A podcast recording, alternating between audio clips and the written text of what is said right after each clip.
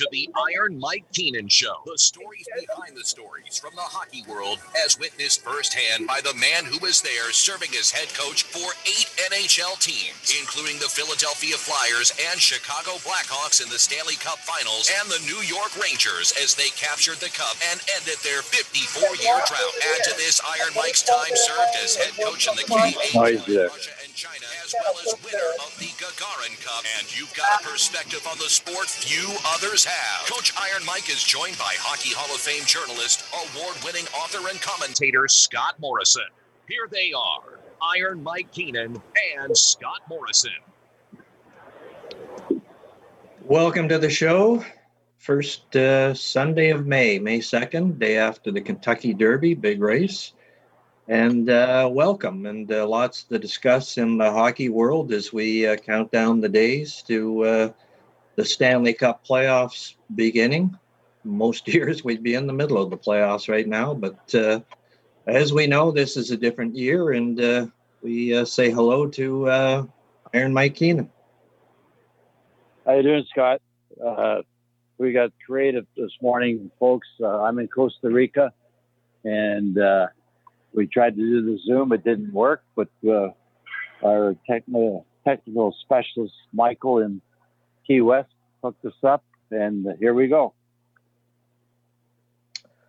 All righty. So, uh, as I say, lots to uh, talk about, and uh, uh, well, let's start with uh, some business from late last night for those on the the East Coast. There's stations, uh, well, throughout Florida and then uh, upstate New York, Pennsylvania, and drifting into Ontario. Um, Marc Andre Fleury of the Vegas uh, Golden Knights with a, a win in overtime, uh, number 489 of his career ties him for third on the all-time wins list, uh, Mike, with a guy that uh, you coached uh, and traded, Roberto Luongo. Yeah, that's a great uh, accomplishment. Goaltending's a tough position. I had, as you know, Scott, seven Vezina Trophy winners, and uh, they're all great goalies, including uh, Roberto Luongo. Uh, to to have that kind of record means that you've played a lot of games, you've had longevity, you've stayed healthy, and you probably have played uh, behind good teams. Great goaltenders can make uh, good teams better, and of course, we've always, I think, adhered to the adage that if you don't have a great goaltender, you're not going to win the Stanley Cup. But uh, it's a pretty super accomplishment, and uh, you know he had a great start in Pittsburgh, and now with uh, Vegas uh, continues to have success. So, and they, you know, obviously they've got a very strong team there, and it's going to bode well for for the group for him to be uh, on top of his game to be such an excellent goaltender, and then they got the strength up in front. So it's going to be a formidable team to beat in the West.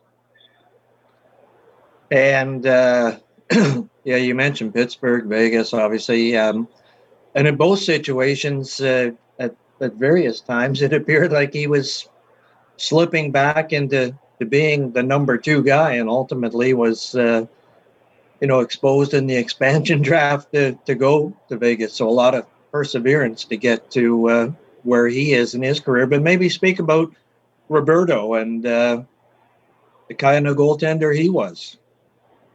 Well, before I do that, Scott, I, am going to uh, remind everybody of uh, a great goaltender, heart-winning, Hart Trophy winner in Dominik Hasek in Buffalo. He went through waivers. I had to make the trade with Buffalo because of uh, the expansion draft. We could only protect one goalie, and I protected Eddie Belfour. Uh, traded Dominik to Buffalo. John Muckler, he was very unorthodox. Uh, found him very unusual. Put him on waivers. I claimed him on waivers, but the NHL said I was the only team that couldn't claim him uh, because I had traded him to Buffalo. Uh, subsequently, nobody picked him up, and he goes on to win the the Hart Trophy, and of course, what a great goaltender. But uh, Roberto, again, uh, he was carrying the franchise primarily when I was in Florida. We didn't have a very strong team, excellent goaltender, and then, uh, as everyone knows, uh, there was a contract dispute Uh, our owner, Alan Cohen, at the time, uh, didn't want to meet the demands uh, of Joe Zaluppi and his agent of 35 million. He offered him 30 million, and then if you look at the tax difference in uh, Florida, uh, it comes out to be a pretty strong contract. And, and uh, I'd asked Roberto the time to, to accept it because I said, uh, this man has never had the, the, the opportunity to, to, collect money on any playoff games. They hadn't made the playoffs. So Roberto declined, and uh, the ultimatum was given to me to trade him. And I moved uh, Roberto, as everyone knows, on to Vancouver. So if you're a mathematician, you know that he didn't make as much money in, in Vancouver as he would have in Florida because of the tax laws. So, uh, but as far as goaltending concerned, uh, Clint Malarchuk was uh, with me as a goaltending coach and had a great bond and relationship with Roberto. I think he helped mentor him and prepare him, and he con- continued to get better as he got older, as most goalies do, and certainly had a great career in Vancouver, and then going back to uh, Florida. Uh, uh, uh, the only Florida Panther that had his jersey hung in the rafters. So he's also had a very extensive and did have a very extensive career and continues to do so. Now he's, he's the general manager of Team Canada going to the World Championship. So uh, it's funny the way the, this hockey business works sometimes. Well, we should mention that uh, Fleury and Luongo ultimately uh, passed Eddie Belfour. Uh, he was at 484 wins, Luongo Fleury 489. And of course, you had Eddie, as you mentioned, with the uh, Chicago Blackhawks, uh, one of the characters of the game. Yeah, well, as I said, I could comment on all these great goaltenders I had. Uh, you know, Pelle Lindbergh, God bless him, was killed. And then I go to Chicago and I end up getting Dominik you know, through a number of other goalies too. And and Dominik Hasek and Eddie Belfour make the choice. We go to the Stanley Cup Finals.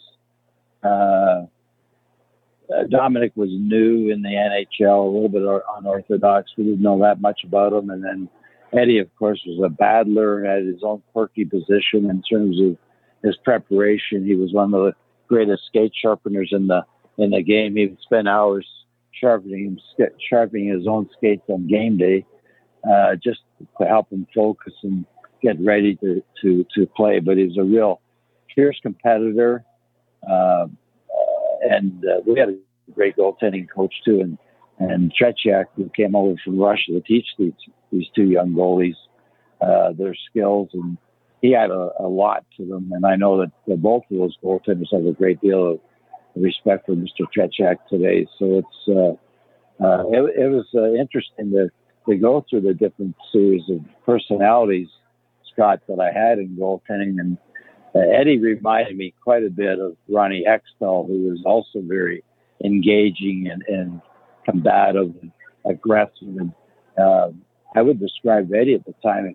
He was a puck stopper. He wasn't uh, into the technical aspect. He, it was, a, you know, the, don't get me wrong, uh, there was a lot of development in the goaltending position, but he was first and foremost the battler of just stopping the puck in any which way or, or form that he could come up with. So he added to the great successes, of course, in Chicago, and then and it goes on to Dallas and wins the Stanley Cup. So um, when he was inducted to the Hall of Fame, I, I think I've shared this story with you before. I'm at the cottage sitting at the dining room table having dinner, and the phone rang. And my sister answered the phone, and so I picked it up, and they he said, Mike, yes. And I said, this is Mike. And he said, this is Ed Belfour. I want to thank you so much for helping me win this, uh, uh, to be nominated to the Hall of Fame because uh, you taught me a lot. You had confidence in me, and I played a lot because of you. So that was kind of a nice gesture.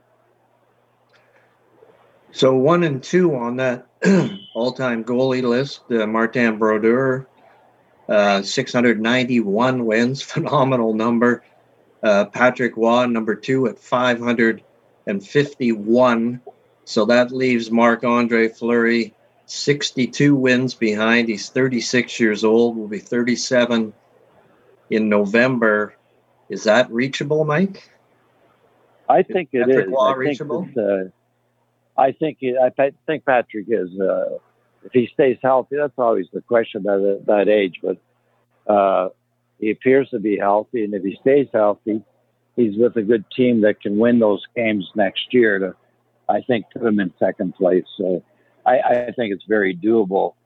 Uh, certainly, the, biggest thing is staying healthy and, and having a very strong team in front of you. But I think that's going to be a very reachable goal for him.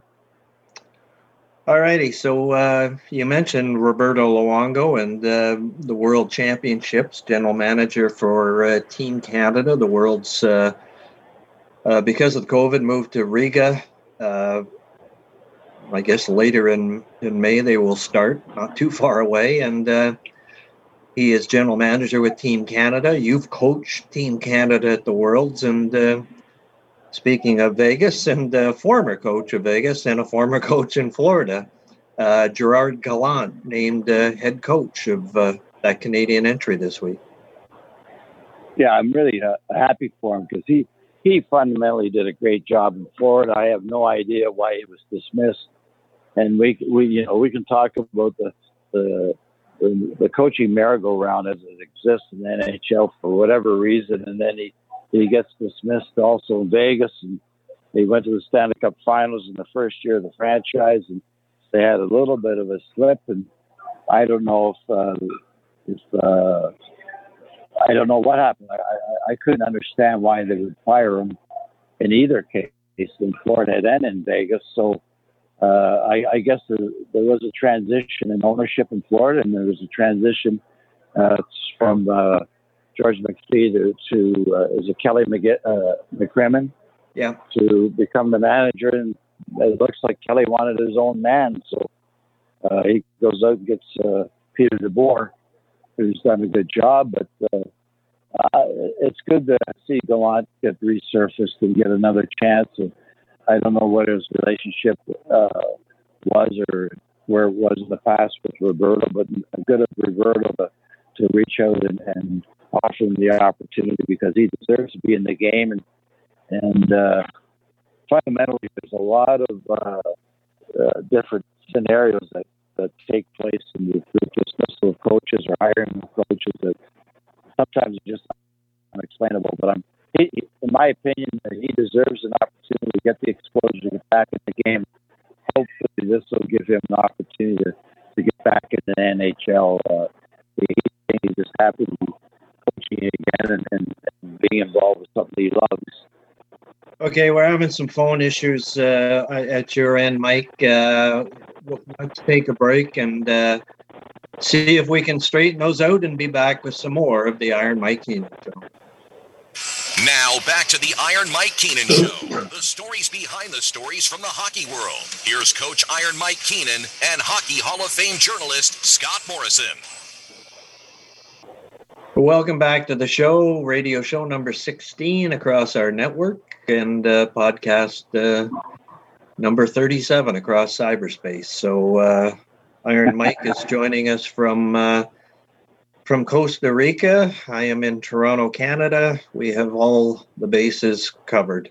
And uh, we were just talking, uh, I guess, fittingly enough, about the World Championships and Gerard Gallant, formerly with Las Vegas and Florida, and pretty darn good player in his days, hard nosed players, uh, hard nosed player rather with the Detroit Red Wings predominantly, and a, a native of Prince Edward Island in Canada. But uh, he'll be coaching Canada at the Worlds. And Mike, uh, you had that experience, and uh, so two things uh, about the World Championships. First of all, from a Canadian perspective, the the European teams traditionally have taken that tournament much more seriously uh, but the players uh, for sure, and the their associations, federations. But you know, Canada is a lot more serious. But predominantly, it's players who didn't make it the Stanley Cup playoffs. So, what is that motivation factor like for uh, coaching a Canadian or an American team? Uh, there are NHLers obviously on the European teams, but what's that motivation factor like?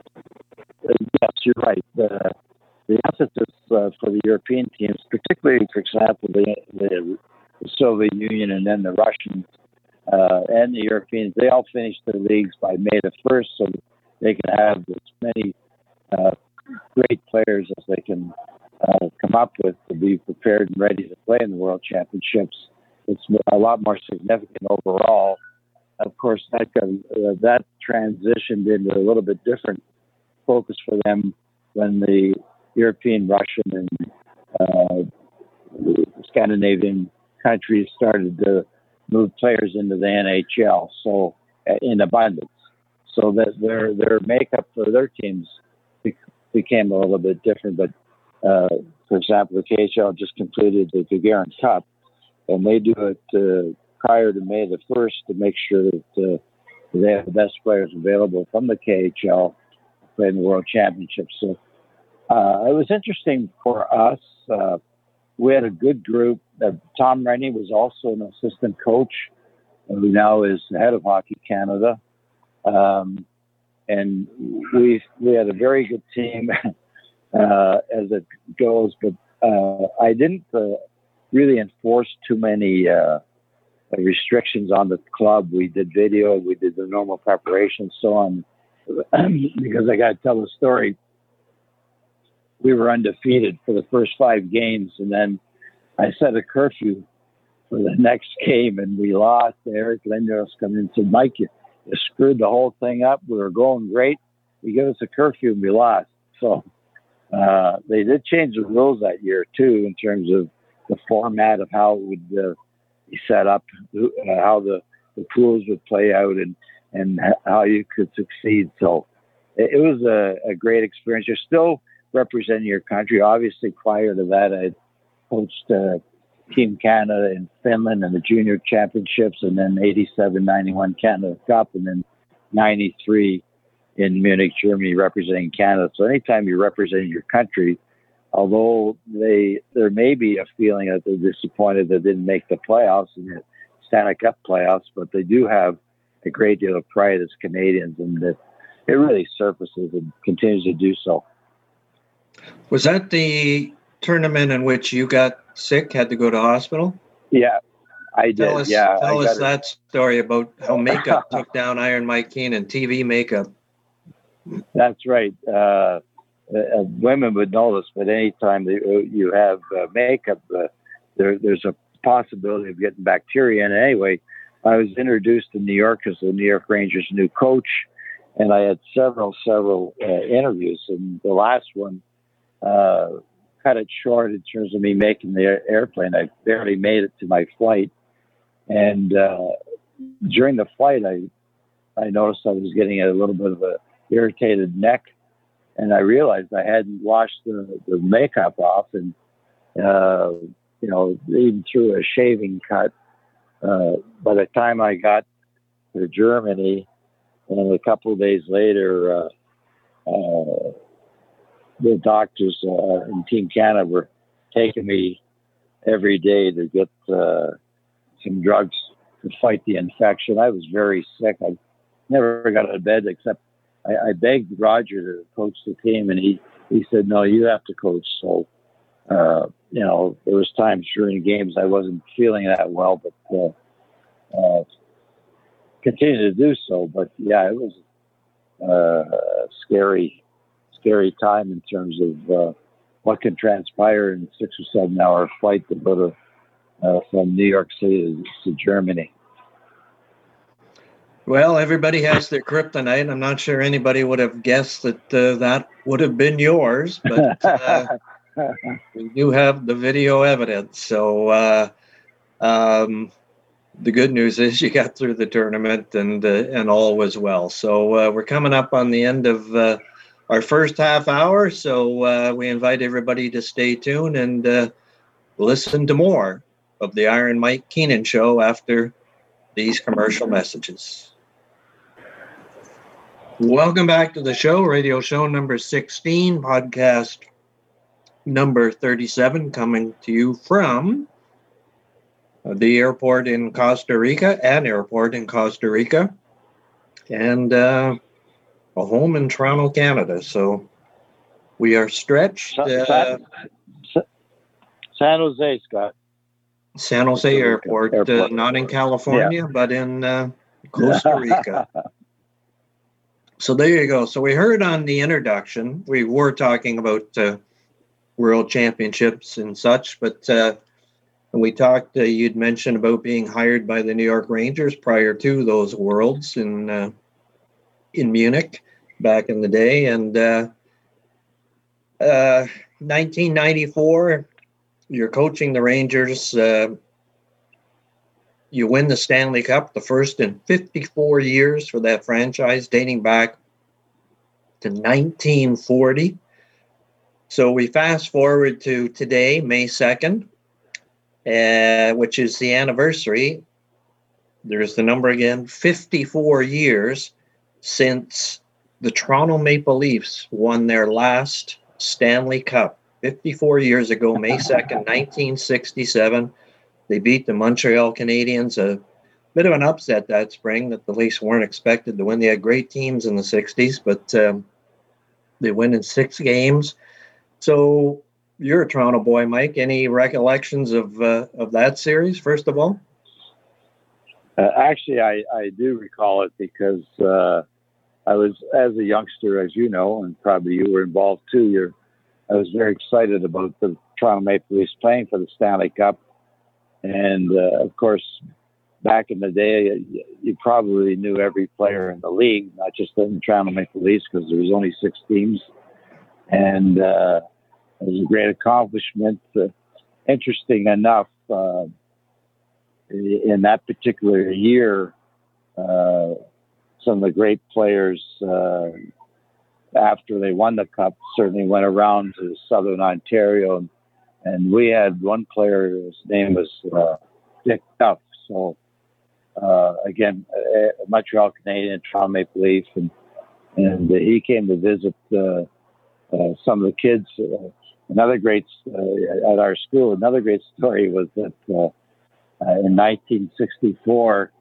the Montreal Canadiens were coming in to to have a pregame skate and play the Toronto Maple Leafs. So they ended up getting instructions from Frank Selke that they're going out to this little school in Whitby called St. John's Evangelist Catholic School, and lo and behold, they they they load up all these Hall of Famers, superstars, Rocket Richard, John Beliveau, uh, Jacques Plante, the whole gang, Harvey, the whole gang, and they end up uh, coming to our school. And the reason was is Frank Selke's daughter was my teacher, and she was a nun.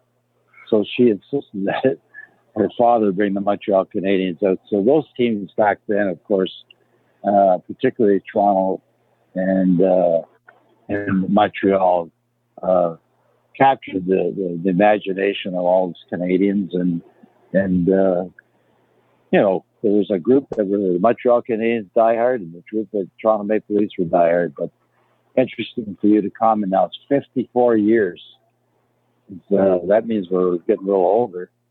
Uh, that since they won, that's that's a long run.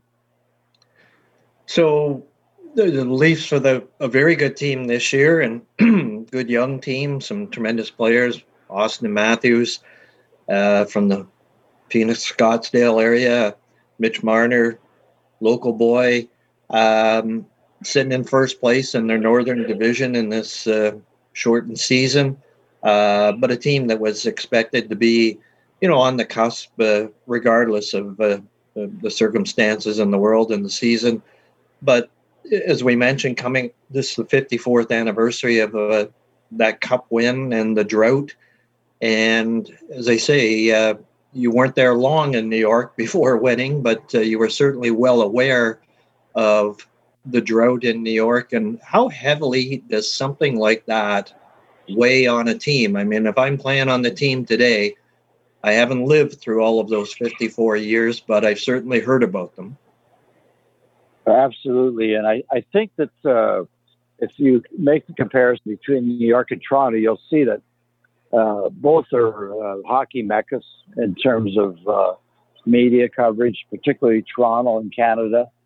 Uh, and those players, uh, as they now made a pretty good accomplishment in the regular season. When they go to the playoffs, they are going to be told, they're going to be reminded, they're going to be notified that it's 54 years, and there is going to be an incredible amount of public scrutiny and pressure put on them. And I'm very proud of the team in New York because that escalated as we continued the playoffs, uh, even to the point where, uh, you know, the great overtime win in game seven against New Jersey and, and then going to game seven against Vancouver, uh, the pressure points mounted and, and continued to, to increase as we got closer and closer to the cup, even to the point where, where people in the garden to the final two or three seconds in the final face-off, MacTavish took an end. They were just hyperventilating uh, because they, they they considered it to be a curse, a curse.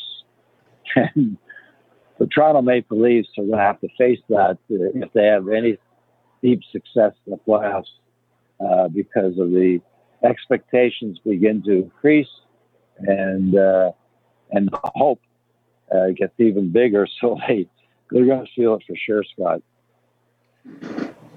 Now, you know, throughout that season, in certain buildings, and certainly um, Long Island now, well, there's no fans in the building, so maybe that's a blessing in disguise, or is it a burden, or both? I, I think it's uh, uh, something that that the group has a, as a group and the coaching staff, but particularly the players as a group have to decide how they're going to handle it, how it's going to affect them. And in our case, we had such an experienced group. Uh, I think it was motivational. I don't think they felt the pressures of it. It certainly wasn't. Uh, they weren't part of that history, a long part of. It. They had some history.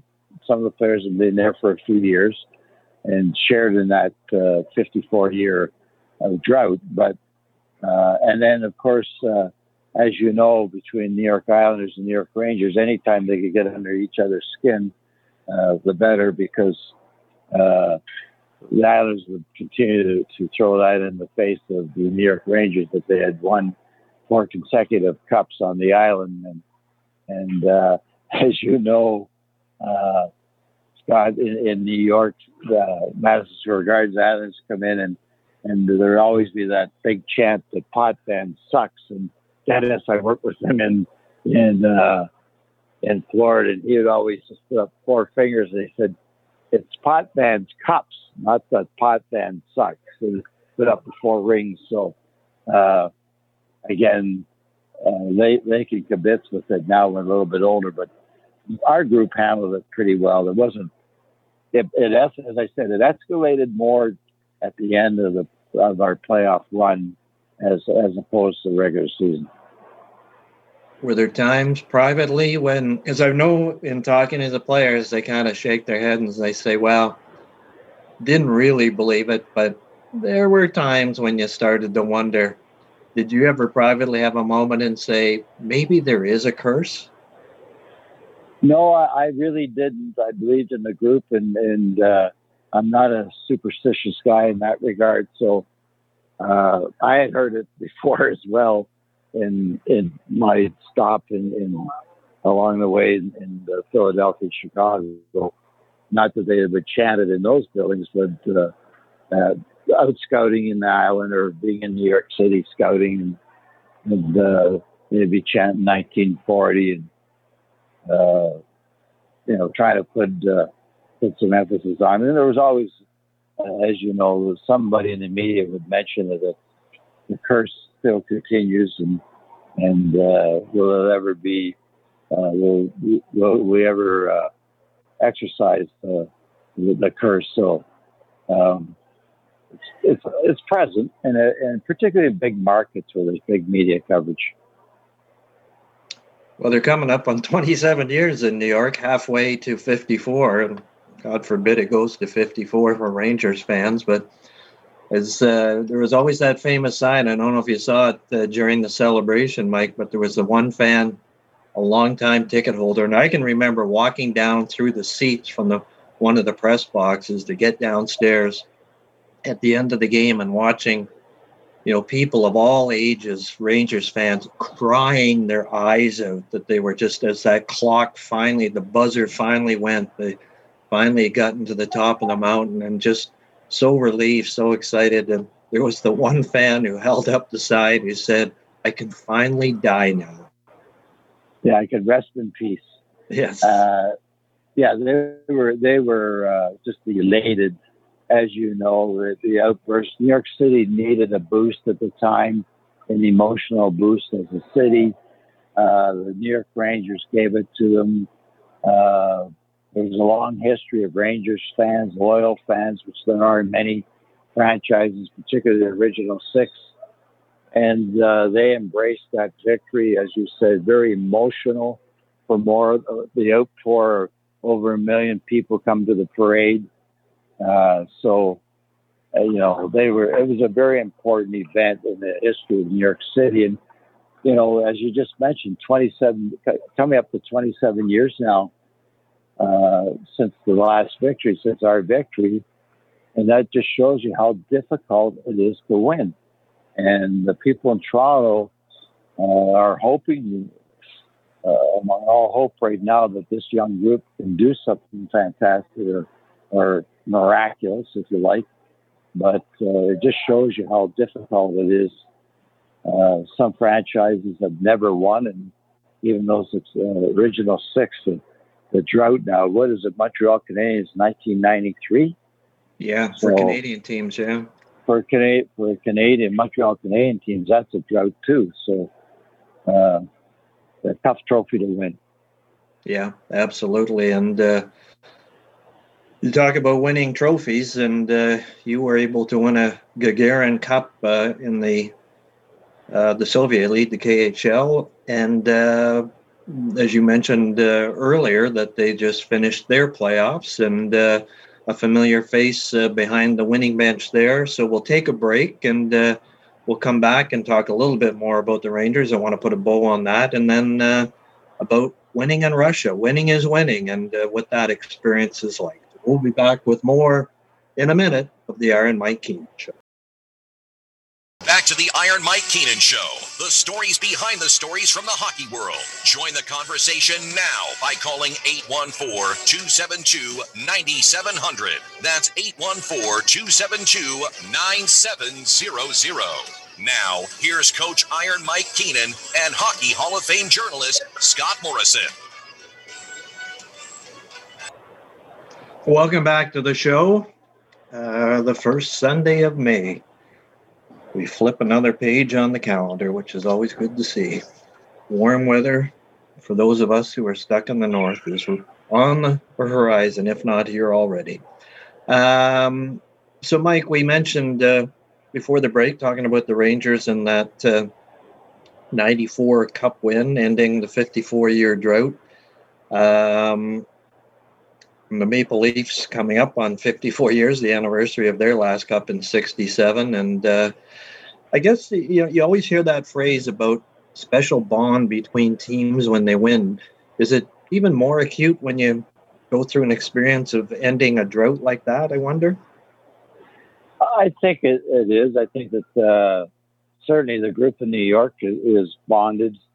Uh, they they continue to, to uh, have reunions. The New York Rangers are, are good in that regard, and, and uh, you know, going to the, that group of alumni, but all alumni, they've got a great, great uh, alumni association, but they reach out to that team in particular uh, uh, to look for uh, community involvement. you know, Mark Messier's down there, Mike Richter, Brian Leetch, Adam Graves, uh, just to name a few. Stéphane Matteau, he'll fly in quite often uh, just to, community events. It was quite like, as I mentioned earlier, with the Maple Leafs in '67. They they reached out, to the community after they had won in a, in a big way. Uh, of course, they were very popular, as was, was the case with the New York Ranger players. But uh, uh, they gave back to the community and continue to do so. That's really a nice thing, and I think that uh, it says something about the bond of the group.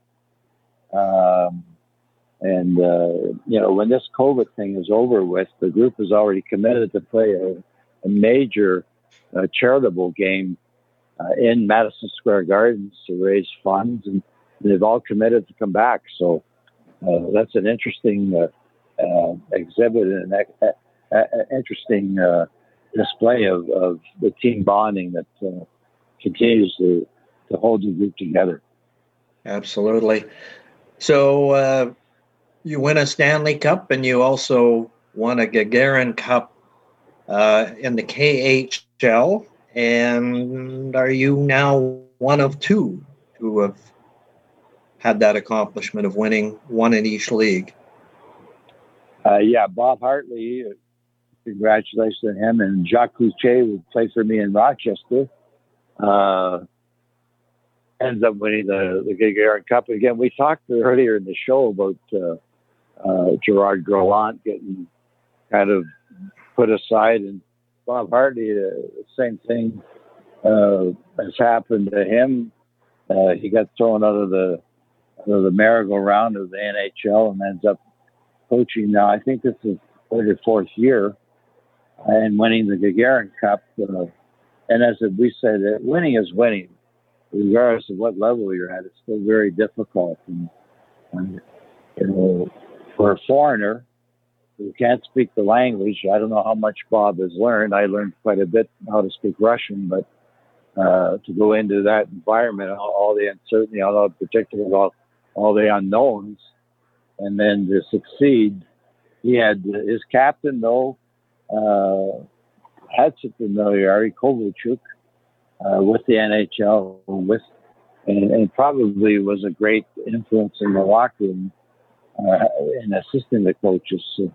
Uh, my captain was was Akin, who had played a little bit of junior in Western Canada, so he had a slight little bit of uh, English, and my other assistant captain, which was an excellent player, was Denis Zaripov, and he had played a little bit in Western Canada in junior hockey. So that plus the uh, my group was exposed to Dave King, some of them, uh, and also to uh, Paul Maurice. So there was some custom uh, familiarity to having Canadian coach. But I don't know if anybody preceded Bob from Canada uh, now I do remember, yeah, there were uh, a few Canadians that were in Elks. There's a few teams over there that preferred Canadian coaches rather than foreign coaches. Well, Dave King had a, a, stint there in Russia. He had, yeah, he was in Magnitogorsk. Uh, Paul Maurice was in Magnitogorsk as well. So, um, Omsk is uh, in Siberia, very uh, uh, old, old, old city. Probably about a million people, but they love hockey there, and certainly they'll be ecstatic that they won. Yeah, that's a little bit north. I've got to think the winters are interesting. Very cold. I, will tell you that I don't know if it happens now, and it'd be funny if maybe you can share this with our audience. But uh, I left. I started in two, 2013. Left Russia in 2017, and and of, of course you go into every city and play, but there was no McDonald's in in in uh, so uh, that tells you how sort of back in the time they were compared to the rest of the world. So you had mentioned that I mean winning is winning. So you know Stanley Cup is one thing, and that's one thing you grow up wanting to win uh, but a Gagarin special in its own right? It really is because, um, as I just alluded to, to win it uh, in a foreign country, foreign language, completely unknown, different environment, a multiple number of uh, countries. When I was there, there was nine countries involved in the league. So that experience in various countries, and and they're all hockey crazy. So uh, the pressures. Now we we end up beating Czech Republic in seven games, and that was Nick Magnitogorsk. So it was a Russian team versus a Czech Republic team, and then you go back to the history of the Second World War. And, uh, it was uh, very interesting. And again, you talk about pressures of 54 years, uh, the pressures and expectations. And Czech Republic had a great team as well. I mean, we, would go in and play in, in Prague, and there'd be 18,000, 19,000 people at the games. Our arena held about 12,000, and both arenas were, were jam packed. So I'm gonna have to Very- uh, cut you off there, Mike. important.